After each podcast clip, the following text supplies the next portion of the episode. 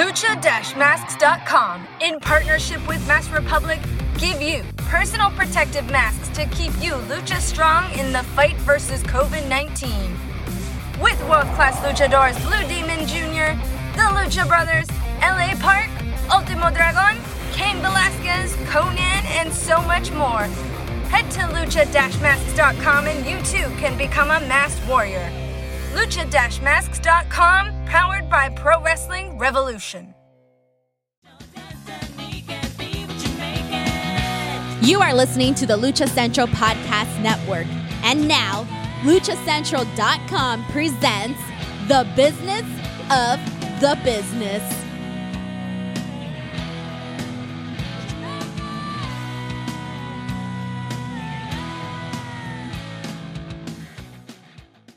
Hey everyone, and welcome to another edition of Business of the Business, the only podcast that takes you inside the world of officially licensed products and how they get made, with a special look into the world of professional wrestling and lucha libre. I am Kevin Kleinrock, president of Masked Republic, and I'm really excited about my guest this week because, you know, uh, in pop culture, there is a fairly well known phrase that with great power comes great responsibility. And my guest this week, Joe Enriquez, uh, has a whole lot of power and uh, with it, responsibility. The power is that he is the senior buyer of all of those pop culture t shirts outside of music that you find in Hot Topic stores. And while everybody listening might not really grasp the uh, power of Hot Topic, uh, for decades now, it has been the one chain that really had its finger on the pulse of uh, both kind of youth culture and uh, that kind of uh, popular underground. I don't. There's probably a much better term for it, but um, you know, it, it, was where you could go to the mall and get your punk T-shirts, your rock T-shirts, your goth T-shirts, uh, and accessories. And so, for me personally. It's been 13 years of trying to get one of my products into Hot Topic. It really started when I did Wrestling Society X for MTV, and we thought this is it. This is going to be this great pop culture pro wrestling movement. And then the show didn't last long enough to get T-shirts in stores. And and since then, uh, and especially over the last uh, four years or so, of we as we've really been building the licensing side of Masked Republic, it's been a, a journey to get ourselves to Hot Topic. And this past week, we launched with HotTopic.com with um, a, I think probably about two dozen designs. I know that the, the magic number right now is 164. Between all the different colorways and the men's uh, fits and women's fits, we've got 164 options right now up at hottopic.com where you can find Legends of Lucha Libre t shirts for Penta and Phoenix, uh, for legends like Psychosis, who hasn't had a official shirt in stores since the WCW, WWE era for him, and so we're really excited about that. But the buying for stores is actually completely separate than the website, and we're going to get into all that with Joe, uh, his background of how he even became the senior buyer for Hot Topic, and with Hot Topic being such an important part of uh, wrestling culture ever since the WWE shirt started, followed by New Japan, and we have Lucha Underground in there for a bit, and then you have now AEW in there, and now finally Masked Republic. Uh, we're going to talk about how that all kind of came to be. There's a there's a rumor about how New Japan even broke through in the first place, and I asked Joe about that rumor and if that's the the case, and he actually tells me that's not the case, and shares the story of really behind uh, what happened to get the Bullet Club and New Japan into hot topic. So stick around and uh, actually, right now, without further ado, let's get to my interview with Joe Enriquez of Hot Topic.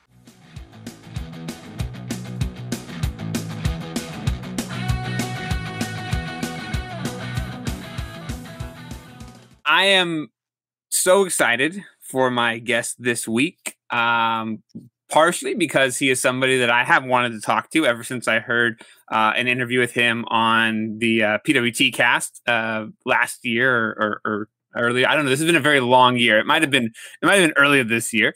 Um, but uh, somebody whose job in particular I have been fascinated with for a long time. Uh, with me right now is uh, Joe Enriquez of Hot Topic, and uh, is your official title? I know it's buyer, but what is the the official full title?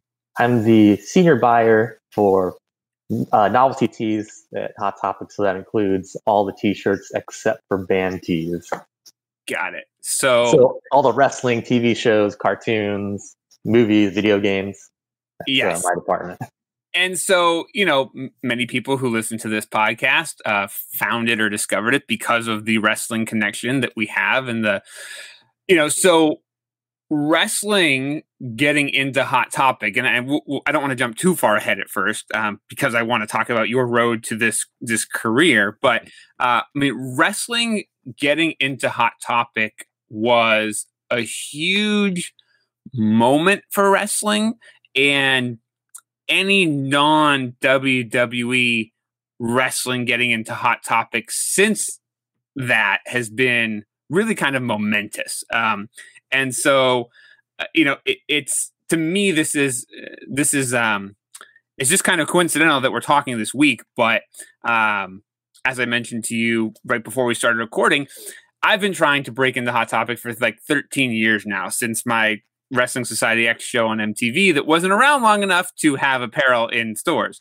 Um but for the last 10 years as we've built Masked Republic, and then over the last three years or so as we've been building the Legends of Lucha Libre brand, you know, I've wanted to get that kind of foot in the door with Hot Topic um, because one, that's a place that wrestling fans go to for uh, official apparel and and uh, to kind of see what no pun intended is the hot the hot topic. Um, uh, but but also just w- with the with lucha libre and the luchadors i feel like we're constantly struggling to make that point that the luchadors that we represent really are part of pop culture and they really do deserve to be there next to the WWE and AEW and, and New Japan guys. And so the fact that this week we launched with uh, hottopic.com, uh, a dozen plus designs and that there's, uh, you know, a chance that later this year we'll we'll maybe see some apparel in stores. Super excited about. So thank you, Joe, for uh, joining me today on the show. Oh, no problem. You know, I've actually been following you for a while before, you know, I knew what else you've done outside of Masked Republic. I think I first heard you on uh, the Fully Posable podcast when you were first talk- talking about the boss fight figures. Yes. And then obviously I heard you after that on uh, the PWT cast, which was my first podcast. And it's mind blowing to me that I did that podcast maybe, you know, over a year ago. And since then, other podcasts like yourself have asked me to be on, which is crazy. Just being a fan of wrestling and wrestling podcasts, I never thought I'd be asked to do one podcast, let alone, you know, now uh, five if you count the, the two appearances I made on Pro Wrestling podcast.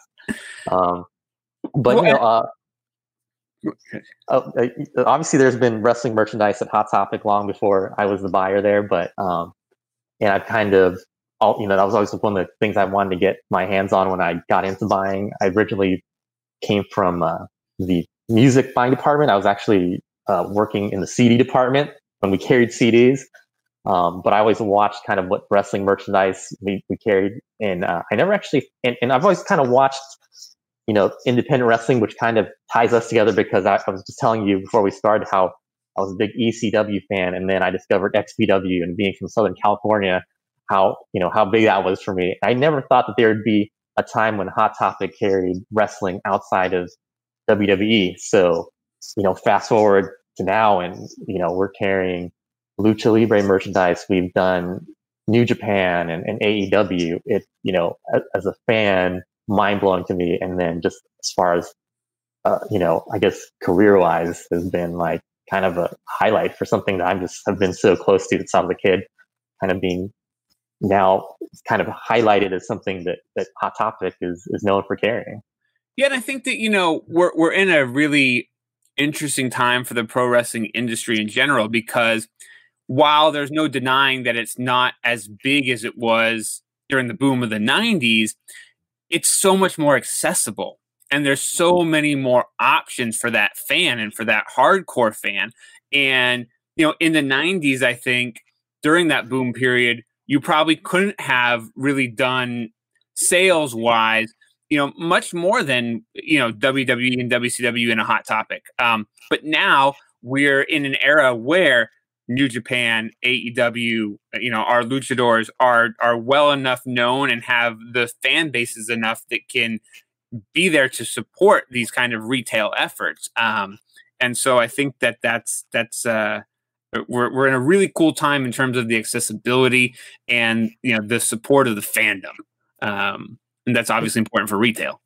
Yeah, and I'm sure you probably remember you know tape trading and and then now it's kind of mind blowing that now every every match, every you know, uh, it's all kind of at your fingertip tips through like some kind of streaming service. So I think that's definitely that, and social media has definitely kind of changed, uh, you know, pro wrestling.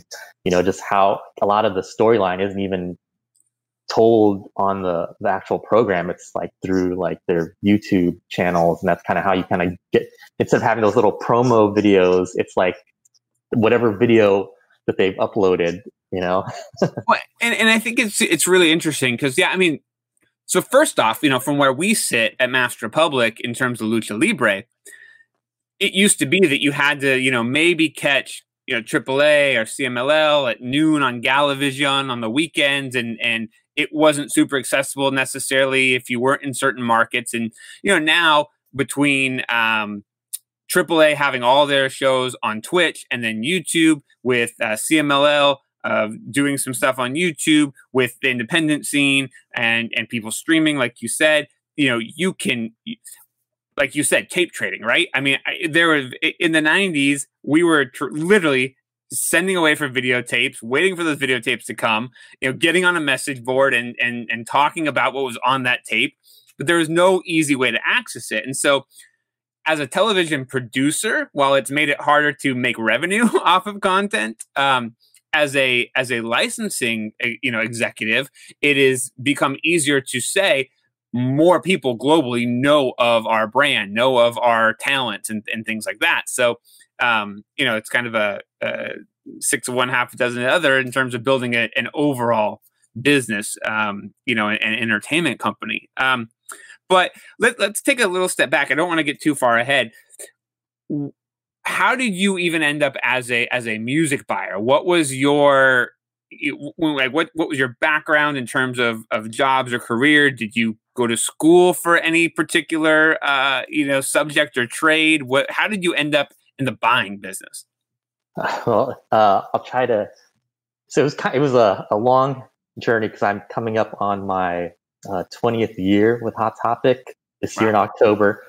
But originally, I went. I wanted to work in TV and film, and one of the big things that influenced that was um, I thought that maybe that could be my foot in the door into wrestling. Right? I'm like, it's on TV every week. If I kind of could become a producer or a writer, or director, that could be something I could do. And I remember watching um, uh, Beyond the Mat, and there's a few seconds I think of Bret Hart um, wrestling on like it's like filmed on on like film and not like video. And uh, I was like, you know, maybe I could do like movie. You know, I just had all these ideas. I obviously was a big, huge like horror movie fan, all kinds of movies, but I thought maybe that that could be a way into wrestling. So I did. I went to, to film school and I, um, you know, eventually finished. I went to Cal State Fullerton. I didn't go to like you know like a fancy film school. Um, so I finished that and discovered how hard it is to get work in TV and film. I was doing a lot of internships, low or no pay. Um, so in the meantime, or actually while I was still uh, at school, I was working uh, unloading trucks at Big Five Sporting Goods in the morning, then going to class from I think 12 to 3, and then I would go to the mall and I would close at Hot Topic from like 5:30 to 10. So after I was done with school, I still kept doing both jobs, and then um, eventually, um, I, I, didn't have insurance at the time, and I didn't ha- I hadn't been to like a dentist in like two years. So I was like, I need to find something with like like medical benefits. So I started looking at like opportunities at corporate at Hot Topic, and, and really the only thing that I had was qualified to do, even you know with my uh, you know film degree, was um, do uh, customer service for our website at the time, which was you know for that time it was fairly small at the time. Now it's it's huge, it's a huge part of our business, but it was very very early on in you know our dot com, and uh, I was just a guy that picked up the customer service, you know, uh, and you know customer service people don't call to like say you're doing a great job. It's like no, they it's don't. just like the complaint center. So I stuck with that, but I, I thought that maybe I could. There was other things. I just knew there's other jobs, other roles in the company that that might be, you know, uh, a little bit more, I guess, lucrative. And then from there, I was able to get a position as a uh, merchandising clerical. So that's kind of just like order entry. Um, I'm just entering orders for, for buyers. And that's kind of really how I got into buying. I was, you know, um, around buyers. I was able to just kind of see the whole process and how it worked. And uh, I had, uh, I kind of struck a friendship with the uh, music buyer at the time. Uh, his name was Jay Alberg, and he actually was a, a, big wrestling fan and also did like some independent wrestling. Oh, wow. So we kind of had that to bond over. Uh, and when a position kind of opened up in his department, which was CDs at the time. He, was like the, uh, uh, I think he was like the assistant or associate buyer, and then we had another buyer over us named Hanaro. Uh, and so they kind of brought me on as their kind of department clerical. So I just basically handled their orders. Uh, and then I was like, I'm on the path to being in the music business. I was around music people. Um, so I thought that maybe that was going to be. Actually, I was always a huge fan of metal, and and I think one of the reasons they brought me on because they needed someone that was. They were, I think each of them had their own area of expertise in music, and I and I thought maybe I could bring some, you know, knowledge of metal. But um, the funny thing is, the the next position that kind of opened up that was upwards was in novelty tees, um, which is the department I'm in now and have been in for I think over 10 years. And, you know, I was a big fan of, of I was a big, you know, Star Wars comic book, video game nerd as well, and wrestling.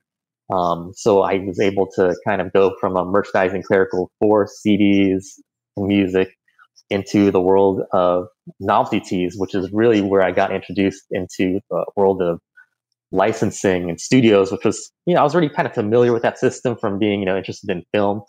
Um, so from there, I became an assistant buyer onto associate buyer, a buyer, and then onto senior buyer. So that's kind of where my career has been since then. Um, just working with different entertainment properties and uh, and studios, and you know, like I said, we had already had established uh, a relationship with WWE, so I was stoked that I was able to have some input in the, the wrestling product that was carried at the time, and um, eventually as the you know the senior buyer i was able to kind of make more connections and, and that's kind of what uh, led to uh, you know bringing in other wrestling companies actually you know we did uh, we did after WWE, we did some uh, TNA merchandise briefly. Oh yeah, you know?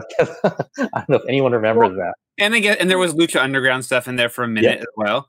Um, yeah. so well, so for so I love the story because I am definitely a huge fan of working your way up, uh, you know, whether it's a corporate ladder or an industry ladder, but like somebody who gets in and just continues to grow and grow and grow. And so I think it's a really in- inspiring story. I think, especially because, and I don't know, I, when I say stuff like this, it makes me feel like old man, you know, shaking his fist at the cloud. But I feel like a lot of times these days, because we live in the internet age and because we live in the age of instant gratification, I don't see the same kind of hustle and patience of when I broke into the pro wrestling business or any industry yep. uh, to really kind of put in that work and to grow and build. Um, I think a lot of people just kind of expect to jump in somewhere. And so I always love a good, you know, put in the work, put in the blood, sweat, and tears, and and built uh you know built up and learned and and and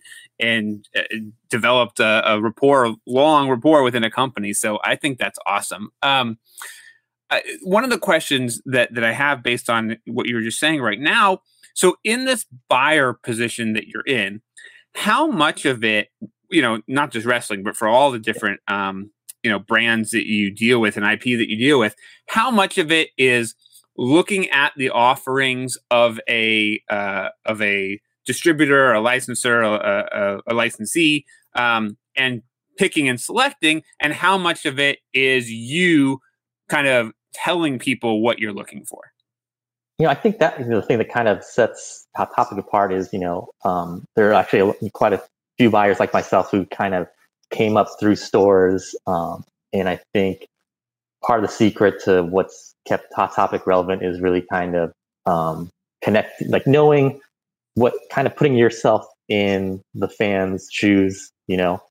Um, so, I, you know, while we do get presented a lot of things already done, and I think sometimes when a company has a good understanding of the property and, and our customer, then, you know, there is a certain amount of picking and there's also amount of us, you know, we have the benefit of seeing what's selling and what's not selling. So there is a lot of like, you know, maybe we should, you know, this type of print, this type of design is, is trending or doing well. So taking what they're showing us, whether it's just the, the raw assets and applying the trend to it or, um, kind of like looking for things that are a little bit more in the know, right? You know, I think one of the things, uh, that we do it's a little bit different is sometimes we have designs that not, don't necessarily scream the, the name of the property on it. Sometimes it's just a very like in the know logo.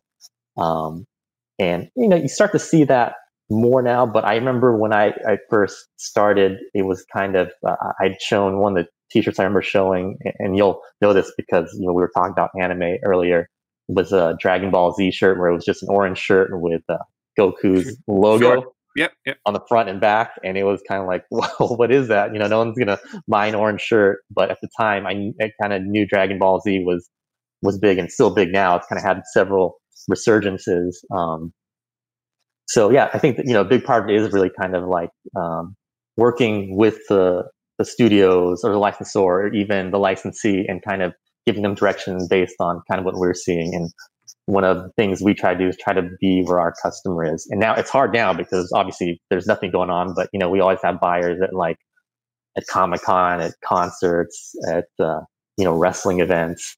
Um, so I would say it's at the very least, it's 50 50, maybe even more. So us giving some kind of direction uh, to kind of cater it to, you know, like the the true fan or and we have definitely things that you know could probably appeal to the you know just the more mainstream fan but we do i think have those have that layer you know kind of beneath it of like you kind of really have to know the the property or the, the characters to understand what this is yeah, and I think like for us, that was one of the you know one of the parts of the opportunity to work with Hot Topic that I was really excited about. Not just you know finally breaking into Hot Topic, but um, you know, knowing and understanding that you guys had a team of of artists and designers who knew what was working in the stores, and we were able to kind of say, okay, here's here's what we've got to work with, and you guys went through, um, not necessarily you, but the team at Hot Topic went through and selected um, some of the designs that we had already had. Um, and turned out to a lot of those were our kind of best selling designs thus far that we've had in, in, in just kind of direct to consumer uh, opportunities. Um, and then you guys came up with a number of designs that we would have never come up with on our own. Um, I like just having launched it just uh, online today as we're recording this. Um, like psychosis, like psychosis' is shirt. Is just a is a design that we wouldn't have come up with, but your team came up with it. We saw it. We're like, this is super cool. Sent it to Psychosis. He loved it, and it's got great response, uh, at least on social media today. I think in part because people have been clamoring for a Psychosis shirt um, okay. because he was. Uh, you know, uh, he's still. I would say I would not say he's not relevant now, but he was certainly a big star of the of the 1990s wrestling boom, and and really for a lot of people in America who came to know and appreciate lucha libre from the ECW, WCW, you know, era. Uh, Rey Mysterio and Psychosis and Juventud Guerrera are the three, uh, you know, and Konnan um, are the three that kind of and four that really, really made that happen. So, um, but yeah, just from, from a design perspective, it's great. Um, and I think a lot of times, you know, my experience with license that we've signed apparel deals with that weren't retailers is that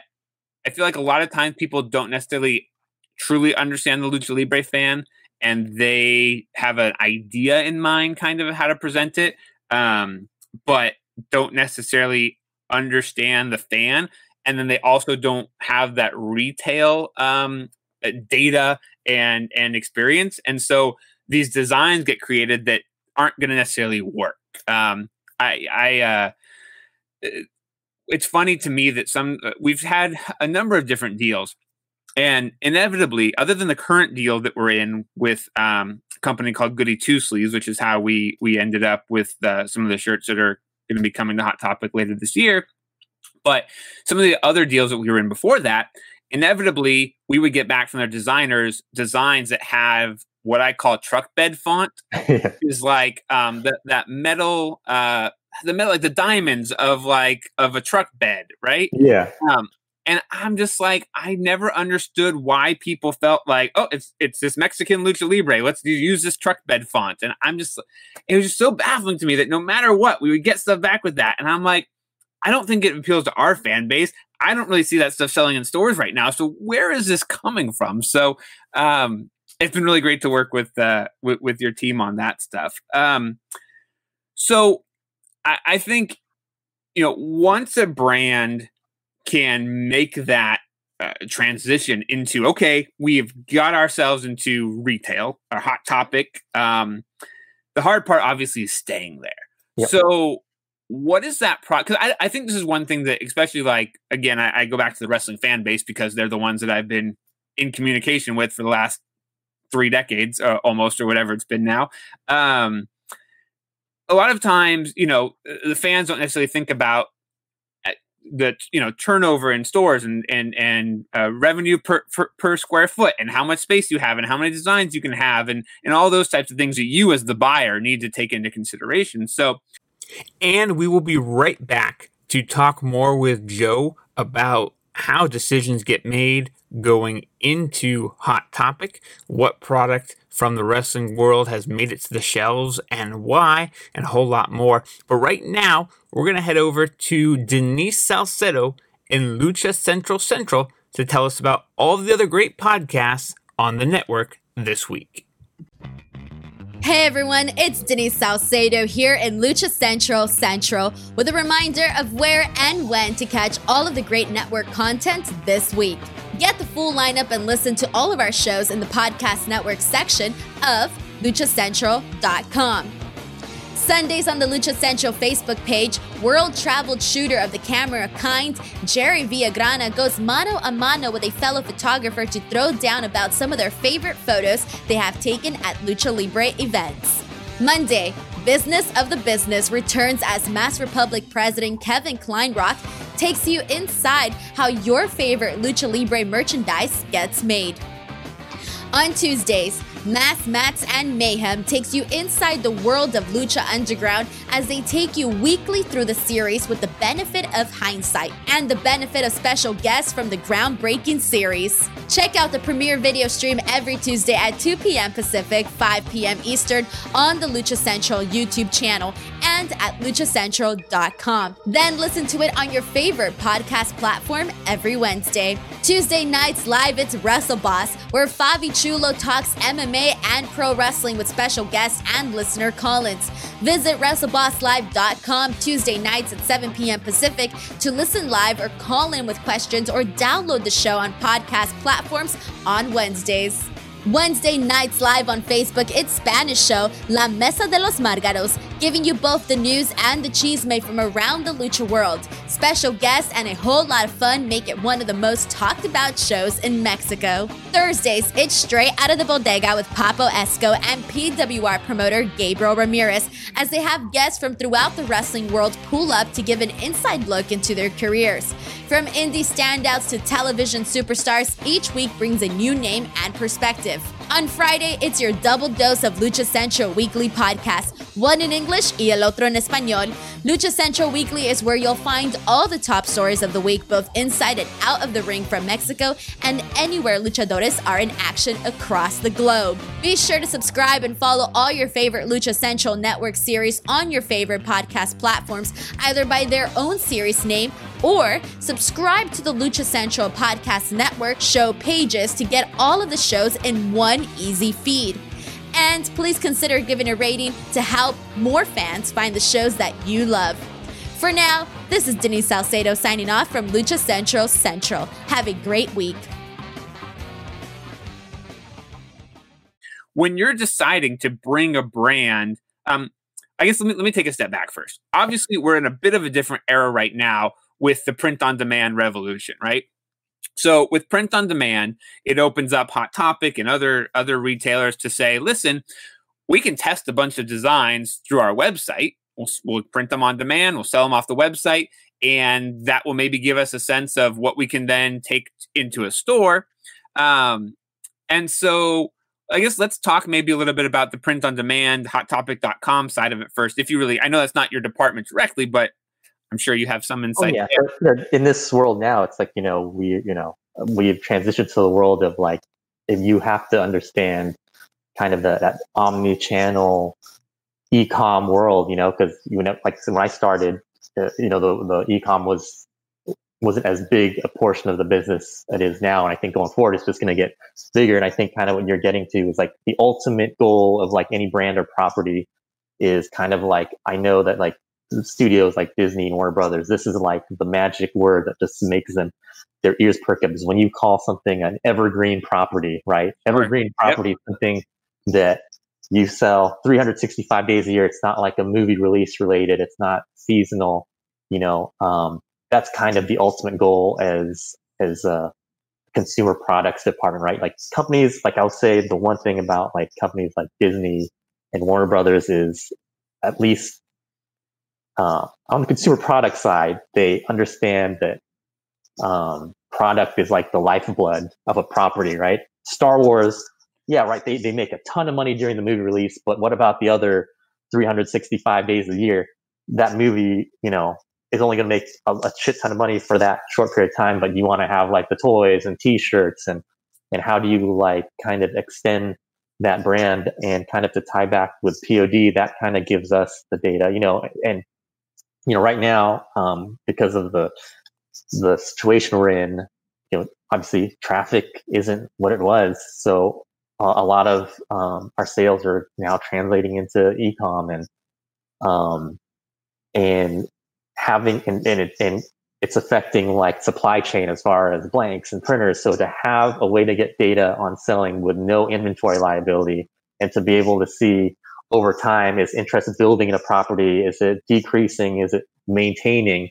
So if you see something on print on demand selling consistently week over week that's that's kind of like a, a, you know that light bulb like this could be something that's sustainable in stores over a long period of time or is it something like you know we have a lot of like kind of halloween inspired designs which are on pod and are seeing a big spike now but inevitably you know after halloween those kind of spooky designs will, will go back down and uh, and you have that data to know that like from previous years that like this is kind of the time period we sell like Halloween related designs, and this is like where we sell like ugly Christmas sweater type designs. um, you know, or for like you know for for Masked Republic, like is it like obviously for WWE we see a spike around like uh, WrestleMania or SummerSlam? Are there things during the year? Are there events around Lucha or Masked Republic where we'll see a spike? And that's something we'll find out soon? Is it yeah. going to be a consistent, sustained business, or will it have like peaks and valleys? Yeah, that makes yeah. sense. And so, obviously, even with um, POD capabilities, there's only so many designs, so many SKUs, so many brands that you guys can really take on at, at any time. And yes, granted, it's probably you know 10 times 50 times whatever that might be what you guys can do in store but when you're looking to make a decision about what to bring in uh, for a POD test, essentially, what are some of the kind of key things that, that you guys are considering um, to even give somebody an opportunity to test POD? Well, I think uh, sometimes it's historical you know, we have like, is it something that we've sold previously that maybe we haven't tried in a long time? Or is it something that is somehow connected to something else that's working for us? And, you know, for Masked Republic, it's obviously because we've had a lot of success with, with, with wrestling. But however, with, you know, Masked Republic, there's so many luchadors and, and we know as uh, in general, like that's not aside from Penta and Rey who are the ones we're testing in brick and mortar because we know that they're the ones that are out there in AEW we really don't know what the you know what the awareness is or what the demand is. Um, but you know like if we find one Psicosis that rolls out and, and, gets tested in stores and rolls out from you know 50 stores 100 to the whole chain then then that's kind of what makes it worth it. And with, with pod really like you're not making a ton of volume on one style. It's the totality of it. So like the studios that have like you know the a lot of designs but are selling you know 10 to 20 of each of those designs. There, that's inevitable. That's kind of like where the profit is. It's not that we're selling. It's rare that we're getting like one style selling like hundreds of units a week. Although there are, we have found some that just have gone up that, you know, have just like, for whatever reason, whether it's the character or the design, have like sold instantly hundreds of units a week. But sometimes, for the most part, you know, in total, it's really about the, the breadth as a licensor. You're, you're making your money on the breadth of designs you put on. You're hoping to put on eventually continue to build it, put up, you know, potentially hundreds of designs and sell like 10 to 20 of each of those designs week over week. And then the hope that something there pops up, uh, or we see like a spike in interest somehow. And then we decide to take it to stores. And then that's where you really get the, the real volume. And also sometimes if we were seeing a consistent selling of like 30 or something a week, then we may decide to bring in the physical inventory because obviously the margin is better. Print on demand is great because there's no liability, but you know, doing a wholesale buy, yeah, yeah, better margin. That's the other thing as a buyer we look at is like what is the what is the margin on it? Are we, we're selling a lot of it, but are we making money on this? Is it something that only sells when we promote it, or is it something that because of what uh, you know, a high royalty or whatever that um, we're better off selling um, less of something else, but at a higher margin rate. Sure. Um, uh, I've got so many questions in my head. Um, uh, one of the things that's obviously changed right now with COVID is the explosion of face masks, and yeah. uh, everybody now needs a face mask. You know, legally for the most part within whatever city they're in. Um, and so, you know, for us, we partnered with Pro Wrestling Revolution on this lucha-masks.com site. Um, where literally Gabe Ramirez from from Pro Wrestling Revolution talked to his mask maker in Guadalajara like days into like COVID starting and, and everyone starting to talk about masks and they quickly like put out some some test basically masks of of made out of lucha mask material. And within a month there was a brand new industry for him um, and for us of these really high end uh, masks. Uh, and by the time we kind of had that up and running, you know, then everybody had their their print on demand masks going. Um, from where you were sitting as a buyer, what did that whole thing look like, and how quickly did you realize this is something we're probably going to want to get into? And then how do you start that whole new world of licensing on a whole new product that didn't exist five months ago? Well, yeah, obviously there was a scramble from you know all the the licensees we had worked with to all of a sudden add or create this category, right? Because studios will sign someone for apparel, do it for accessories, and masks falls under accessories. So you had like accessories people trying to add that to their contract if it wasn't, or having apparel people because it's like a printable trying to you know have that added on. And you know we really felt the the ripple effect in in t-shirts because like all these printers were now instead of you know printing you know our t-shirt orders getting these like ridiculously huge mask orders. So then you know the production of teas slowed down. Um, and even i think you know overseas you know because some of that is is produced in china. So you know our like hoodies and sweaters were, were getting delayed because they're the, know sewing these masks.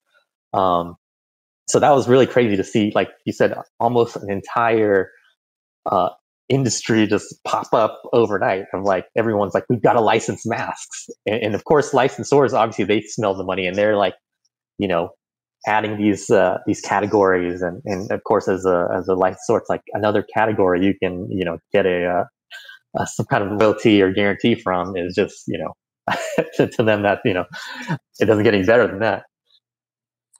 Yeah. So one of the things that I talk about often, not on this podcast, but in business meetings and and discussions, uh, especially when it comes to content, is with the exception of Stranger Things, it seems like we're still not really in a place, and correct me if I'm wrong, because you this is the perfect question for you. We're not really in a place where brands that extend beyond the actual content are being established from streaming services. Uh, you're not getting these ginormous CPG and apparel types of brand building that uh, from series that launch on Netflix or or Hulu, um, as you would from something launching on on Cartoon Network, say. Um, ha- have you seen that to be kind of the experience with retail? Um, and and if I'm wrong, definitely tell me. Um, I know that for some kids brands, we started to see toys and things in Target. Um, uh, but I, I, don't really feel like beyond Stranger Things, we've really seen a streaming service launch a brand. Yeah, you would be right in saying that Stranger Things is really the one that has bucked the trend, and obviously people saw that, and it, it's became this boom. Let's like try and license everything that, that comes on Netflix or goes to streaming. Um, the the one thing I can say about streaming is I do think, and, you know, you know a little bit about this, is I think it has really kind of led to this even bigger explosion of anime as of recently. Anime's always been like kind of this. We've always carried anime. It's almost been like wrestling for us. It's like one of those things that only Hot Topic carried. We always had it, but you know, things in, in licensing, as you know, it's like it, it kind of comes in waves. You know, they kind of, um, you know, they kind of rise and fall. And right now, and I think mostly due to uh, you know, Amazon, Hulu, Netflix, I think anime becoming accessible. And, you know, before anime was like wrestling. You had to like tape trade. You had to, if yep. you were collecting them on VHS, you needed a whole shelf to have all the Robotech, you know, uh, series where now it's like, it's all at your fingertips. Um, so I think it has uh, created brands and, and uh, kind of made brands bigger in, in the world of anime, but I have not seen yet something that's been as big as um, as Stranger Things. Obviously, you know, there's uh, Umbrella Academy, which we we just launched a collection that's doing sure. really well. That but sense. that's you kind of more of that was kind of a little bit more established as a you know as a through Gerard Way and, and the comics. Yeah. But um, yeah, you'd be right to say that outside of like anime properties, there hasn't been that other huge, you know, um, kind of Stranger Things type property. Do you do you think that the print on demand side might allow for more testing with that or have you guys been taking series because i guess that's the other thing for the traditional let's say the traditional television model is you don't even start thinking about merchandising until season two because oh, exactly. yeah. my, my mtv series yeah. as an example uh, you get canceled, you know, six weeks in or whatever. And had you signed a toy deal or something, you know, the show would have been gone before the toy. it takes a year plus to make a toy. Um, and, and one of the things that I've really noticed is that thanks to on demand printing um, and a lot of, you know, or even 3D printed, you know, you know, collectibles or this or that, it seems like the time to market and the risk that has to be taken has been so minimized that we are able to see that if something like Stranger Things, just as an example, um, if it's an overnight sensation with viewers, you can get merchandise to market so much quicker. That's why you know, um, we're both very familiar with pro wrestling tees and and and what they've done for the wrestling business in terms of um, print on demand. And you know that that opportunity to go oh somebody said this thing on tv last night. You know, i mean chris jericho right? Perfect example. How many times i mean with, with stone cold steve austin it happened once austin 316 and i mean that that changed the game right? And the fact that they were able to get these 316 shirts out relatively quickly changed the entire wrestling merchandise business. Uh, but now that we've got this uh, print on demand era, it's almost like every week or every two weeks there's this new Chris Jericho shirt that's selling through the roof because as soon as he does something or says something, it's on the shirt and people can get it and they can, you know, thousands and thousands of people can can buy it right away. Um, are you seeing or do you think we're going to see that opportunity for um, whether it's streaming series or, or, or anything else um, to kind of get that test opportunity a lot quicker? I think so because you know, like you said, you know, I remember like for us, Adventure Time and Steven Universe were all were very big for us. Those are things that we had we waited a year. Like those shows were out a year, and we were getting customer requests, and stores were saying people are looking for it. But you know, Cartoon Network and, and like most other studios, they're not going to, you know, with only one season, and they're not going to start producing toys because if it doesn't get renewed, then you know you're you're kind of screwed. So I do think, and we are seeing it more and more studios are opening up kind of like yourself, the print on demand, so we can get a read quickly. And then, you know, print on demand, you also see like the, the you see whether interest is is it building or is it like spiking, and then the next week they're onto something else. And interestingly enough, I think while it's the the print on demand has been great for uh you know for, for pro wrestling piece, sometimes a little bit challenging for for us because sometimes we'll put something into stores and then something else happens and, and here's this shiny new shirt and, and they've, they've kind of moved on. So you know, I, I think for us, it, it's helped in it's helped in more ways than it's hurt us. But there are those instances where it's like it kind of makes it, it kind of makes the lifespan sometimes a little bit shorter when you can have like instantly every single week a new catchphrase and new design. Where I think WWE in the time I've worked them are, have been kind of planful, or at least they have in the past. Like, how long is this guy going to wear this shirt to the ring? Uh, I know for John Cena because it had to have a hat and a like a wristband. Like they had to really plan, and although all those items have different kind of lead and production times. You have to be able to plan how long is he going to wear it. He's not just going to wear it for a week, basically. He needs to wear it for like right. three, four months, at least a quarter for them to, to maximize it. Where I think print on demand kind of throws a wrench in those types of, of things. Sure. But it is great to like, you know, have Jericho say something and then instantly have a a t-shirt up of it. There's been like, uh, and not to like peel back the curtain a little bit, but there's been times where um, uh, I've been with the guys at Pro Wrestling Tees at events, and I see them on their phone already looking at the design, ready to post before it happens. So it's like you can have it happen, you know. yeah. And then obviously that worked uh, against WWE when I think one of their like uh, Kofi Championship uh, print on demand designs went up before the match even yep. happened. yeah.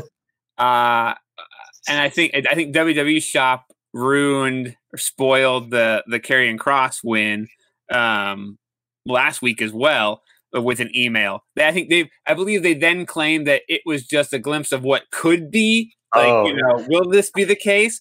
But it was a photo of him with the belt, and it it, yeah. it was. Uh, but uh, but so going back to that whole notion of um, you know, being smart and thinking ahead. Like I thought that one of the most brilliant uh I don't know who came I think I think Ryan at PWT's told me that Jericho came up with it, but I don't remember. But when they did that um I forget what they called it, but the the football field match. Uh, oh, the Stampede. The, yeah, the Stadium Stampede. Stampede. And then they had Jericho's losing team, Inner Circle team, have all of their shirts that they had made as if they won. Just like when you have like your NFC, AFC, you know, yeah. football playoffs, and there are people on the corners at gas stations ready to sell shirts, and then one team loses, and they're like, "Crap, what are we going to do with all these shirts?" Uh, I just thought that was the funniest thing, and that was such a smart way of merchandising something. I mean, especially within the wrestling business, there's so few things that have never been done everything's just you know how do we redo this angle or story or or piece of merchandise that's been done before? Um i thought that that that idea was so was so creative and so great. Um there are there are definitely a couple more wrestling related things that i wanted to i wanted to talk about. Um i guess we'll, we'll get into that. So for a long time it was W. If you went into Hot Topic, it was WWE. If you wanted, if you're a wrestling fan, it was cool because you were able to go there and you were able to find, um, you know, sometimes designs you couldn't find other places, but certainly it made it super accessible um, to go to the mall, go to Hot Topic, pick up a cool wrestling shirt. Um, and like you mentioned, at one point, you know, there were maybe some Impact uh, t-shirts. Um, But then the game changed with this little faction called the Bullet Club. uh, now, urban legend is that I'm guessing it wasn't you because you were obviously well aware, but that somebody high up at Hot Topic was at WrestleMania and saw all these Bullet Club shirts and went to WWE and said, We need this shirt. And they said, It's not ours. and then that person said, We need to find this shirt. And then that's how New Japan got into Hot Topic. Can you confirm or clarify that urban legend?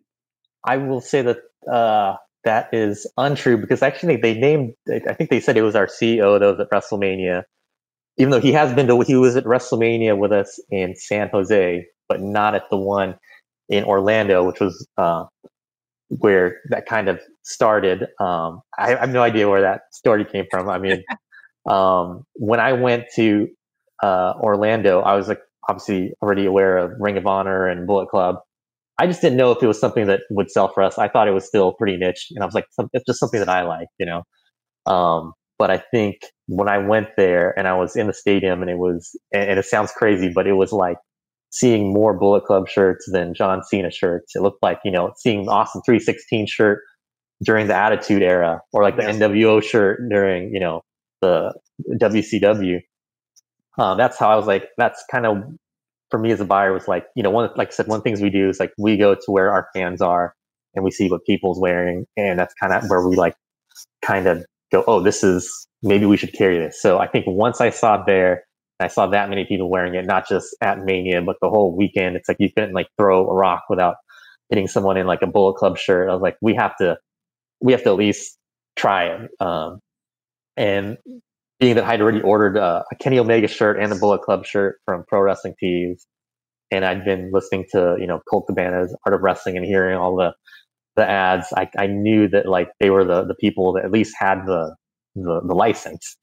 Um, so I, I just kind of, I didn't really have any contact except for just the customer service. So I sent basically just an email introducing myself and saying that it was a buyer hot topic and I'm interested in bringing in Bullet Club shirts. It's a hot topic. Can you please direct me to to someone uh, you know there that can help me? And, and that's when Ryan replied.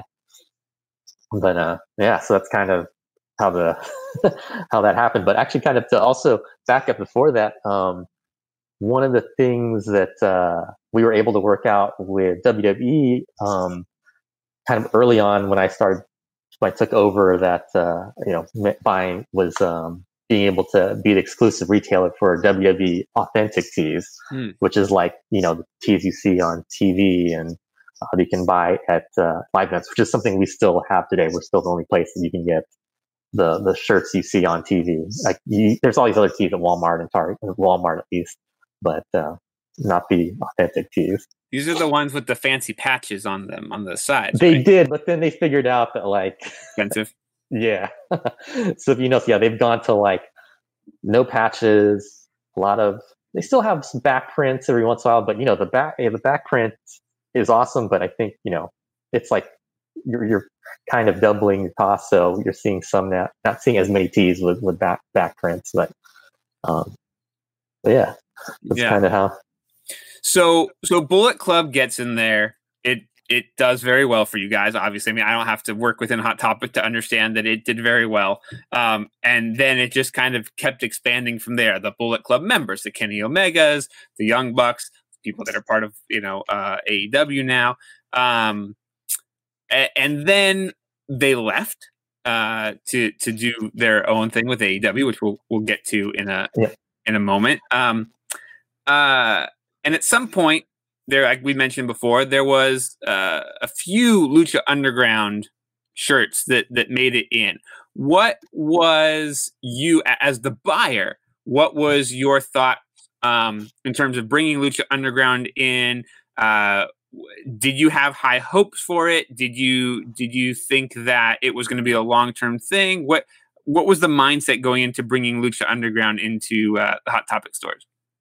So I did think there was something there. I think after Bullet Club worked, then it was like almost like the, you know, almost like a kid in the candy store. Now I could like try all these things, and there's a chance. But at the very least, people aren't going to shoot down because it's like tied to something that is working, right? Like kind of said, it's like once you have something that works, like how do we expand on it? How do we, you know, make it bigger? So um, one of the things that I, I remember kind of uh, making me think that there could be something there and we should do something was um, the uh, it was one of the season finales. It was the Vampiro Penta match. Yep. that was just everywhere. Everyone was talking about it. This was like the the thing that was like the, the big news. So that was kind of like what I thought what could be what made me think there could be something there. Um, and at that time, for some reason, we couldn't even they didn't have Penta. There was no Penta design, so we did the logo.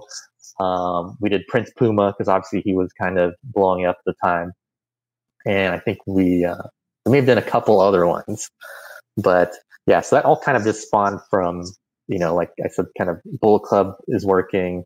What what other things are there in wrestling that could you know that could possibly work? Um, and they had a, I think they had a, obviously they were on, uh, uh Amazon. Yeah, El Rey. So they were on a network. So that was the other piece. And people were do, out there actively licensing El Rey network.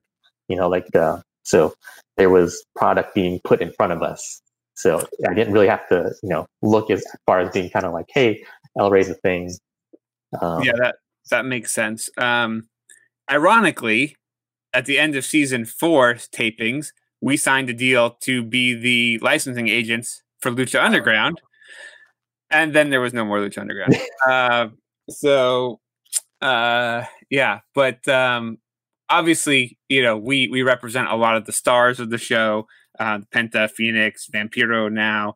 Um, and so we're we're we're looking forward to doing. Uh, uh, there's still there's still people still clamor for that that Lucha Underground uh, vibe and uh, and the talent. So looking forward to uh, to doing more with that. Um, so I guess kind of. so I guess let, us talk AEW for a minute. So at what point was was this you know uh, super super early because you had an inside track? Or at what point did you know AEW was going to be a thing? And did you say okay day one as soon as we can, we need the AEW stuff in here in Hot Topic. Yeah, so like they did let me know pretty early on that they were making that um, that they were working on something. I didn't. They didn't even have a name for it yet. Um, so I knew that they were working on something new. Um, so I like to think I was like kind of one of the, the, first people. Definitely, we had to have been the first retailer to know because we were the only ones working with them but there was that transition period of like, um, you know, the transition from New Japan Bullet Club to AEW and kind of when it kind of broke that they were moving away from New Japan. I think there's a period where I was kind of like uh, Jericho with a truck of like tees that were printed.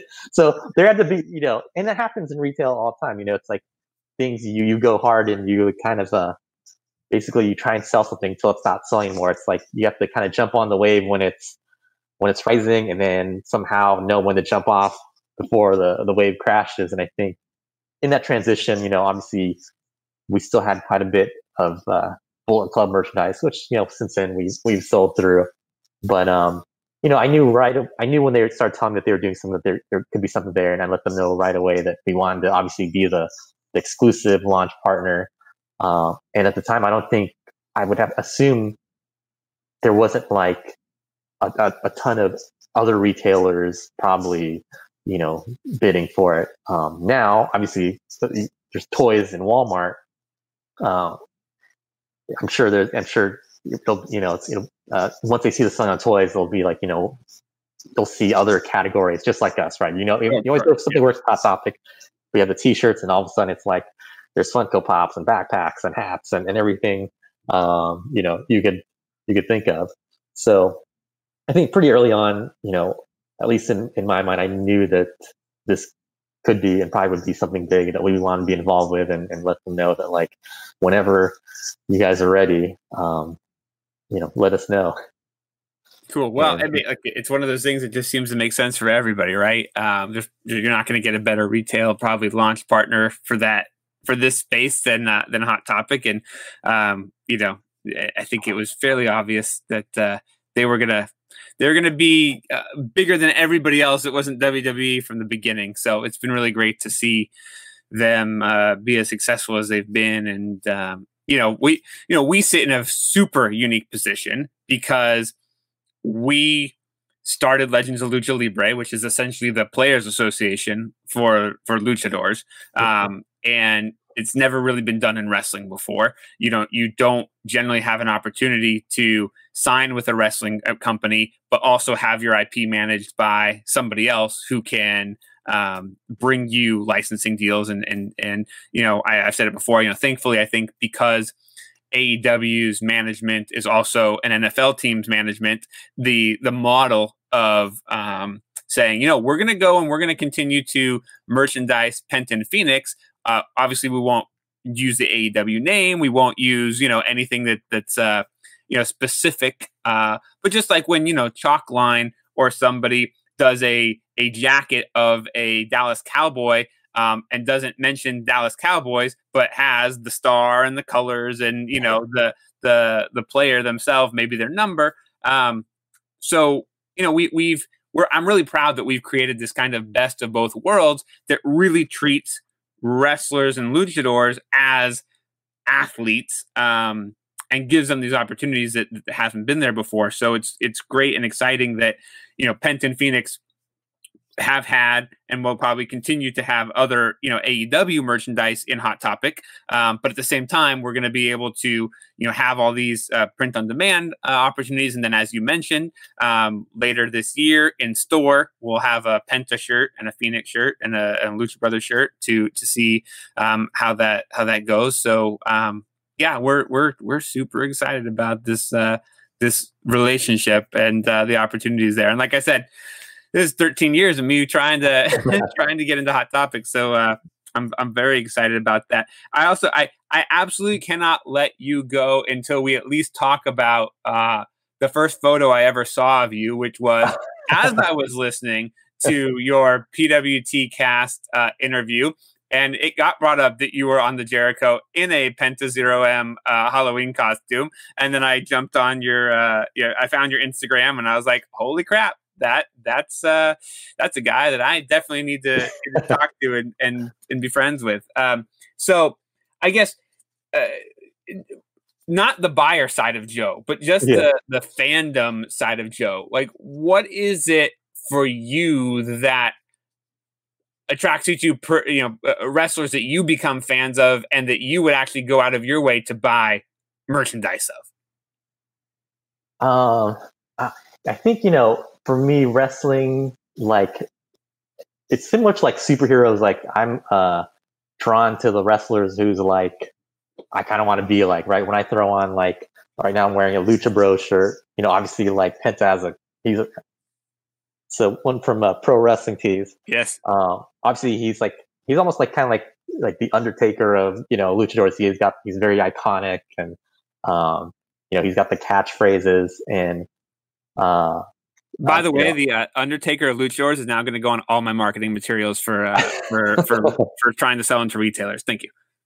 Yeah, so you know, I kind of I think that's what for uh, Penta kind of attracted him. But you know, for other, you know, it's like there was a time where I wanted to be Shawn Michaels. When I was a kid, I wanted to be Macho Man Randy Savage. So the wrestlers that kind of embody the qualities that I would like to have is kind of like you know, I remember actually when I first uh, became a fan of Jericho, he was and, and knowing he was he was into metal, I was like, oh, that's cool. I want to be, you know, he's a guy that I would want to be like. Even now, I want to be. I'd love to be like Jericho. I I cannot say enough good about Chris Jericho, especially this week. Uh, yeah, that is a that is a a uh, I would call him a renaissance man when I was ex- describing him uh, earlier today. Uh, you know, actor, musician, wrestler, cool guy, uh, just super good human being and a super, you know, heart of gold. Like that's a guy that I would, I would, you know, like to, you know, have an opportunity to be. Yes, for sure. Oh, and then I guess to explain the costume on the cruise was, uh, you know, I brought my girlfriend on, and there's like the, you know, dressed up as a wrestler night, and around that time was around when uh, uh, Rise of Skywalker came out. And if you remember the last scene where Rey was like, you know, my name is Rey, Rey Skywalker, and then all the memes of like you know, people took out uh, kind of superimposing Mysterio's mask, and she was yeah. saying, "My name is Rey, Rey Mysterio." So the original plan was to uh, uh, my girlfriend was going to be Rey Mysterio, so have the bottom of uh, Rey from Star Wars' costume, and then a Mysterio mask. And then I was at the gym, and I just had this uh, uh kind of epiphany. I was like, "Wait a minute, she could be Rey Phoenix." But uh, the one snag was there was no Rey Phoenix mask. So if you actually look at, it, she's not wearing a Rey Phoenix mask. It's uh, what's his name from Lucha House Party? Kalisto. Kalisto, yes. So it, it kind of looked close enough, and to kind of um, create that association, I had to be Penta. so that's why I went on, on Amazon and I ordered that uh, that uh, Penta costume. Oh, of course, I got the uh, the contacts and I got the mechan- the yellow mechanic gloves to kind of you know look like his gloves, and uh, ended up being a a pretty big hit. yeah, that's uh, absolutely great. And I was like, okay, he's a hot topic buyer. He's dressed as Penta from a costume he obviously bought because I didn't know him and I didn't send him a comp. So yeah, we uh, we we need to we need yeah. to talk. We need to uh, uh, we need to we would be friends outside of uh, you know business. So let's uh, yeah. let's, let's oh, see what it's all about the other layer to that costume was it was actually my costume was really it was Jericho as Penta because uh, mm-hmm. underneath I wore the Judas shirt and I had the you know the smeared makeup when I took off the mask. So if you look, I also post a video of when I do the unmasking where I remove the mask and yeah. I take off the top and it's the Jericho Judas shirt. So it was kind of like a, a double costume. Fantastic. Yeah, I hope to uh, I hope to be able to make one of the Jericho cruises one of these days. It looked like a whole lot of fun um, that left that first one that I think was over Halloween. And I was yep. like, I yeah, need to take my kids for Halloween. And then obviously, uh, and the second one didn't work out timing wise. The third one is obviously postponed. But uh, uh, yeah, I, I, hopefully one day we'll we'll make that uh, Jericho cruise. I did see Jericho uh, Fozzy in concert here in San Francisco, and that was oh, nice. that was a great uh, great experience. So, um, well, cool. Well, my last question. Um, you know, a lot of people I think that listen to this show uh, either have brands because they come from the the licensing side of listening to this show, or uh, they're trying to build their kind of dream of success in the wrestling business. Um, so, as as the buyer or the lead senior buyer, um, what kind of advice do you have for somebody trying to build wrestling or otherwise um, an attractive offering for a, a, a consumer products or, or, apparel program with a, a chain like Hot Topic? I think whatever type of brand you're trying to, to put out there, it's actually, this is because I, I do get asked this question a lot is you need to decide who, who do you want to be wearing this brand and you have to get it on them somehow. One, I think a good example of a brand that we carry that has been successful is, is Blackcraft. Obviously, they have a very distinct look. Yeah. They know who their customer is. It's actually, you know, there's, you know, there's wrestling fans like it, goth people, uh, people who are, you know, just into like uh, metal fans. Um, and I think they did a good, they've done a good job of uh, the the bands they put it on, the wrestlers they put it on. I mean, they've got they've gotten their stuff on on on Rollins, and they had it like uh, uh, Corbin was wearing it, and they, have got uh, Aleister Black wearing it. So whatever you want your brand to be, or like uh, another example is like Tap Out, right? Tap Out wanted to be a brand about MMA. They got their stuff on MMA people, or, or even Affliction back in the day.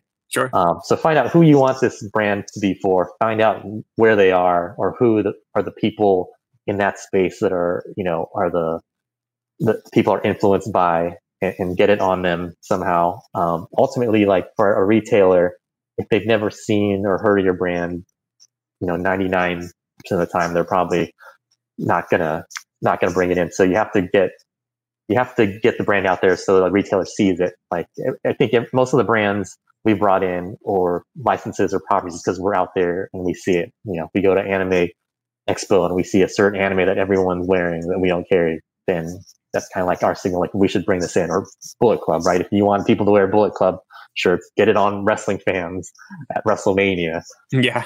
So that would be my advice: is find out who you want this brand to be for, get it on those people, and, and find out you know the retailers that it makes sense for. Because we also get Hot Topic gets pitched brands that, that aren't really you know related to, to music, pop culture. I mean, they're good looking brands maybe, but you know, probably not our our demo. So know know your demo, know your kind of audience, and, and get it on them. Find out where they are, and be there as well.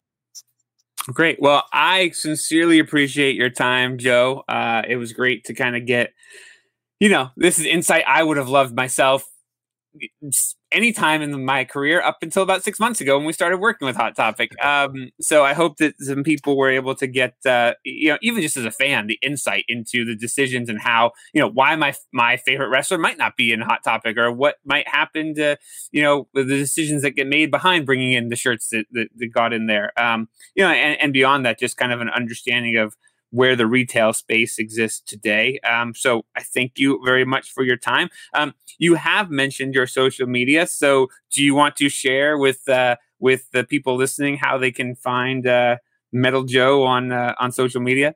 Yep, you can find me on Instagram or Twitter at Metal Joe Rules. Uh, you'll see pictures, of, mostly right now, of my cat until uh, I can go out and, and do cool things and go to wrestling. I had a lot of wrestling stuff on there too, but I mean, there haven't been any wrestling to go to. So right now, mostly just uh, pictures of my cat. hey, you know what? It's uh, it's better it's better than a lot of uh, other accounts, I'm sure. So go check out Joe's cats at uh, at Metal Joe Rules R U L E S. And uh, again, thank you so much, Joe. I appreciate it, and uh, look forward to uh, seeing what's next for Legends of Lucha Libre and and Hot Topic. Me too. Thanks so much for having me on. And I want to thank Joe once again for joining us and providing us with some incredible insight into how your favorite wrestling brands end up in the pop culture center of the universe that is Hot Topic. Join me again in two weeks where my guest will be none other than Super 7's TJ Shevlin.